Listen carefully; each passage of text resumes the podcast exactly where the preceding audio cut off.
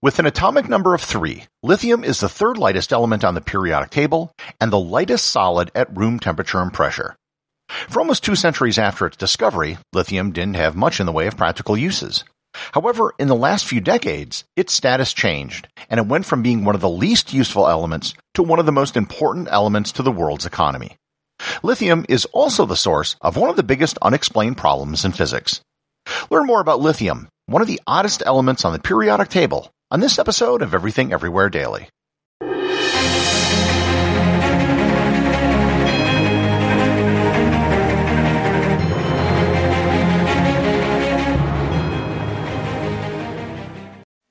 This episode is sponsored by ButcherBox. Summer is right around the corner, and that means cookouts. No matter what your preferred food is for a cookout or a barbecue, ButcherBox can help you make it the best. If you want to serve up some hamburgers, ButcherBox has grass-fed ground beef to make the perfect smash burger. Want to cook up some steaks? Well, ButcherBox has that too, with some of the best cuts of steak such as New York strip, ribeye, and filet mignon. Do you like grilled chicken? Well, ButcherBox has some of the best pasture-raised chicken that you will find anywhere. And if you really want to wow people at your next cookout, you can try grilling some of their wild caught salmon on a cedar plank. Sign up at butcherbox.com slash daily and get a special deal. ButcherBox is offering my listeners a free for a year offer plus an additional $20 off. You can choose salmon, chicken breasts, or steak tips free in every order for a year. Sign up today at butcherbox.com slash daily and use code DAILY to choose your free for a year offer, plus get $20 off your first order.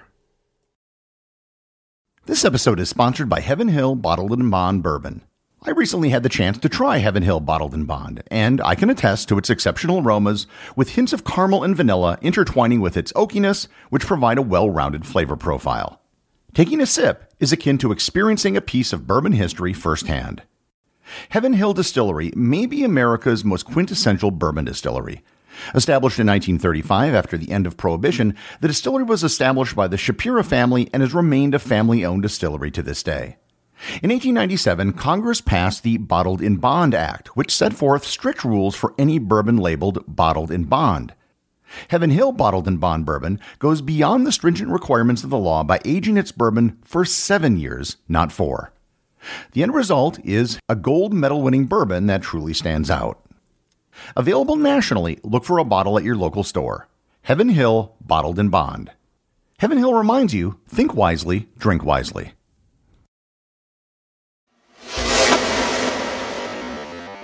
To start talking about lithium, I might as well get some basic facts about the element out of the way. As I mentioned in the introduction, lithium is the third lightest element on the periodic table. It's right behind hydrogen and helium with an atomic number of 3. Unlike hydrogen and helium, however, it is a solid under normal conditions. It sits at the top of the first group on the periodic table, the alkali metals.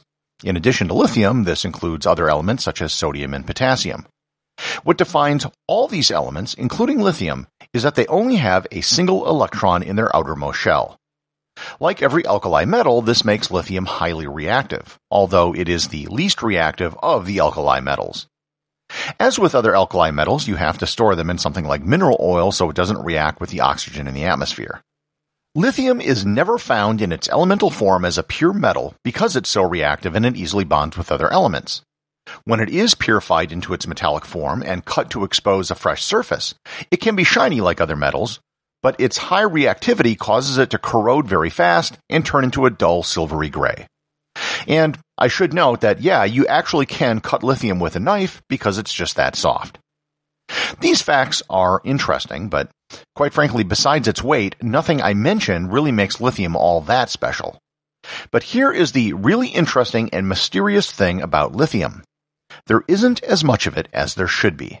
There is about three times less lithium in the universe than models predict. In previous episodes, I've mentioned that the most abundant element in the universe, by a wide margin, is hydrogen, with an atomic number of 1. The next most abundant element is helium, with an atomic number of 2. It would be very reasonable to assume that the third most abundant element would be lithium, with an atomic number of 3. Except that is not the case at all. Physicists have dubbed this the cosmological lithium problem. Roughly speaking, the abundance of an element is proportional to the atomic number of the element on a logarithmic scale. However, there is a huge exception with the elements lithium, beryllium, and boron. This isn't to say that lithium is incredibly rare, it just isn't as abundant as you'd think it would be. There is actually far more of heavier elements in the universe such as oxygen, iron, silicon, and nitrogen. There is about as much lithium on Earth as there is lead. And just to make it more confusing, astronomers have found that there is more lithium observed in stars that are poor in heavy metals, and there seems to be less lithium in stars that have planets. There isn't a clear answer to the cosmological lithium problem, but there are a few possible explanations. One is that for some reason we simply aren't observing the lithium which is out there. The other is that there is something about fusion in stars that we just don't understand. Perhaps when hydrogen and helium are fusing together, lithium just doesn't stick around that long before it fuses into something else. Yet another explanation is that when the atoms were first created in the primordial universe after the Big Bang, there was something we got wrong, which is why there is less lithium than expected. The human discovery of lithium dates back to the early 19th century. Unlike other elements, there really aren't any examples of ancient people using lithium or lithium based ores or compounds.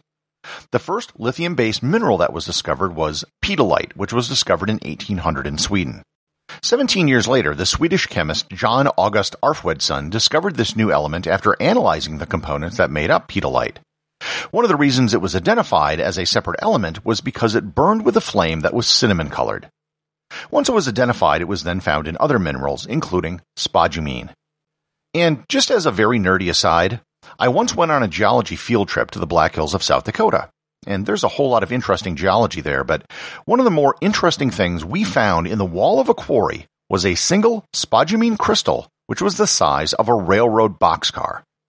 It wasn't until 1855 that lithium was purified into its metallic form by the German chemists August Matthiessen and Robert Bunsen, the later being the namesake of the Bunsen burner. Even after lithium was discovered, there wasn't a whole lot of use for lithium. During World War II, lithium-based greases were used in aviation, but that was one of the only real uses that was found for it. After the war, it was discovered that if you bombarded isotopes of lithium, in particular lithium-7 and lithium-8, with neutrons in a nuclear reactor, you can create tritium, which is an isotope of hydrogen which is used in hydrogen bombs.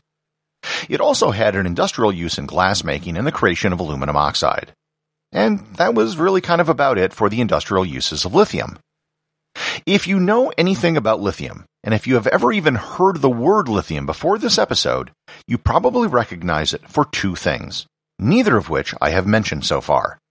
Lithium as a pharmaceutical drug and lithium ion batteries.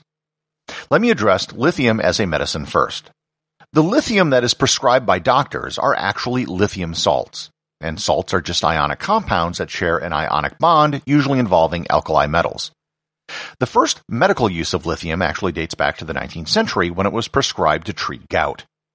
There was a time when lithium chloride was sold as a replacement for table salt, but it was eventually removed from the market due to the dangerous side effects of death.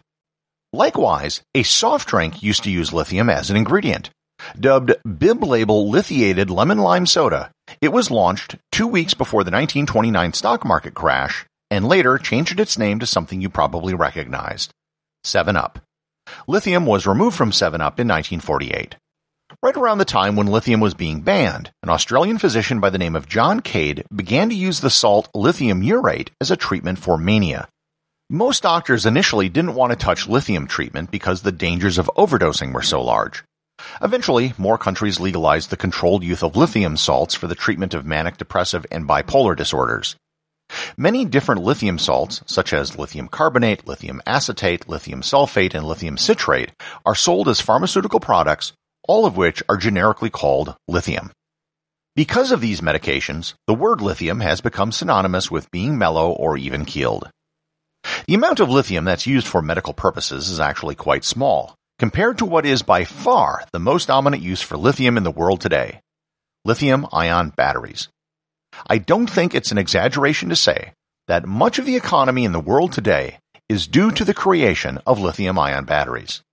If you are listening to my words right now on any sort of mobile device, there is almost certainly a lithium based battery in it. A lithium ion battery is a battery that uses an intercalated lithium compound as the cathode. When a battery is charging, ions of lithium are sent from the cathode to the anode, and when the battery is discharged, the lithium ions go in reverse from the anode to the cathode, usually through some liquid or gel electrolyte. Lithium ion batteries were initially developed by NASA back in the 1960s. There were attempts to commercialize it throughout the 70s and 80s, and there were many experiments on new battery recipes during this time. But the first commercial lithium ion battery was released by Sony in 1991. This really was a revolutionary product. It was so important that the 2019 Nobel Prize in Physics was awarded to John Goodenough, Stanley Whittingham, and Akira Yoshino for their work on the development of lithium ion batteries. So what makes these batteries so special? They allow for batteries that are high capacity, rechargeable, and are lightweight. If you remember back to my episode on electric cars, there was a time before 1920 when electric cars outsold cars with internal combustion engines. The reason why gasoline powered cars eventually outpaced electric cars had everything to do with the poor performance of batteries. Once Sony released their lithium ion battery in the 90s, some enthusiasts actually purchased thousands of them to try to power an electric car. And it worked really well. Because of lithium ion batteries, the demand for lithium has exploded over the last 25 years. In fact, just since 2010, the global production of lithium has quadrupled, and lithium production is expected to triple over the next five years. As lithium production has increased, the cost of lithium ion batteries has fallen exponentially over the same period of time. Almost all of the future demand for lithium is going to come from growth in the electric vehicle market. Currently, the largest lithium producing countries are Australia, which produces 55,000 tons annually, Chile with 26,000 tons, and China with 14,000 tons. Despite the expected demand explosion over the next several decades, most analysts aren't too worried about the lithium production keeping up with demand. There is a lot of untapped lithium around the world that has never been exploited because there's never been any demand for it. There are enormous reserves in Bolivia, Nevada, and the Democratic Republic of Congo, amongst other countries. The real concern isn't lithium so much as the other elements that are used in lithium ion batteries, such as cobalt and rare earth elements. On top of all that, the largest source of lithium is probably seawater. Lithium is one part per 5 million in seawater. Lithium has been recovered from seawater, but it isn't commercially viable yet. There is still an enormous amount of research being conducted on lithium batteries, including the development of solid state batteries, which would remove the liquid electrolyte. If these solid state batteries can be commercially produced at scale, they would be batteries that are safer, charge faster, have longer lives, and have higher capacities. Another industry that's also growing rapidly is lithium recycling. Because lithium is an element, it can be efficiently recycled. As more lithium batteries hit the market, there will be more lithium waste products and greater demand for lithium recycling. Usually, when I do an episode about an element, I'll talk about how it was used by the ancients. But lithium isn't like that at all. The widespread use of lithium as an industrial metal is relatively new and will be even more important in the future. This increased demand for lithium might even give astronomers and physicists an increased incentive to find out where all the missing lithium in the universe went. Everything Everywhere Daily is an Airwave Media podcast. The executive producer is Darcy Adams. The associate producers are Thor Thompson and Peter Bennett. Today's review comes from listener Luke Afhalter over at Apple Podcasts in the United States. He writes, Perhaps my favorite of all time. I listen to a lot of podcasts, but I found this one out of the blue, and boy do I enjoy. For an academic jack of all trades that's always curious and Googles anytime I don't know something, it really hits the nail on the head. Perfect length, excellent written and structured, and so many interesting topics. My only disappointment is that once I catch up, I'll only be able to listen to one a day. Thanks, Luke. When the day arrives that you become an esteemed member of the Completionist Club, I have a suggestion for you. Just start from the beginning and listen to them all again. You often have to hear something more than once to let it sink in. And if you do that, you can become a platinum member of the Completionist Club. Remember, if you leave a review or send me a boostagram, you too can have it read on the show.